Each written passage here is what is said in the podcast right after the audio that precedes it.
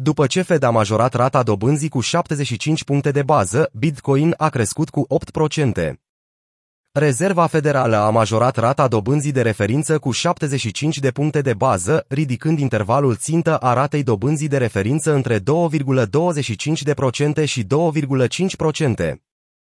Decizia Fed a venit după ce Biroul de Statistică al Muncii din SUA a dezvăluit că indicele prețurilor de consum a crescut la un maxim de 40 de ani de 9,1% în iunie, în ciuda eforturilor băncii centrale de a reduce creșterile prețurilor prin creșterea ratelor dobânzilor.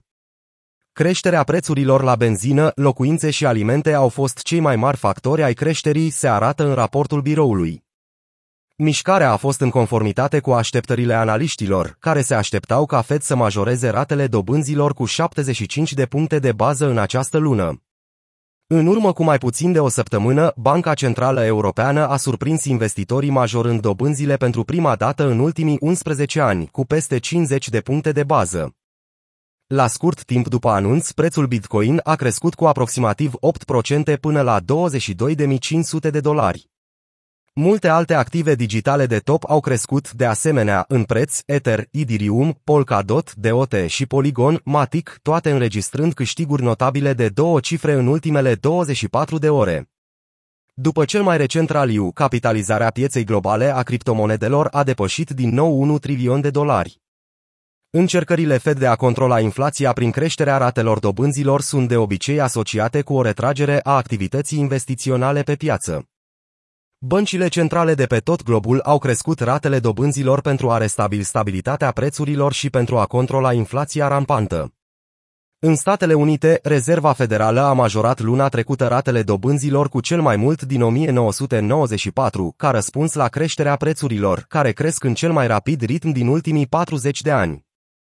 Banca Centrală încearcă să controleze inflația înainte ca aceasta să se înrădăcineze în economie.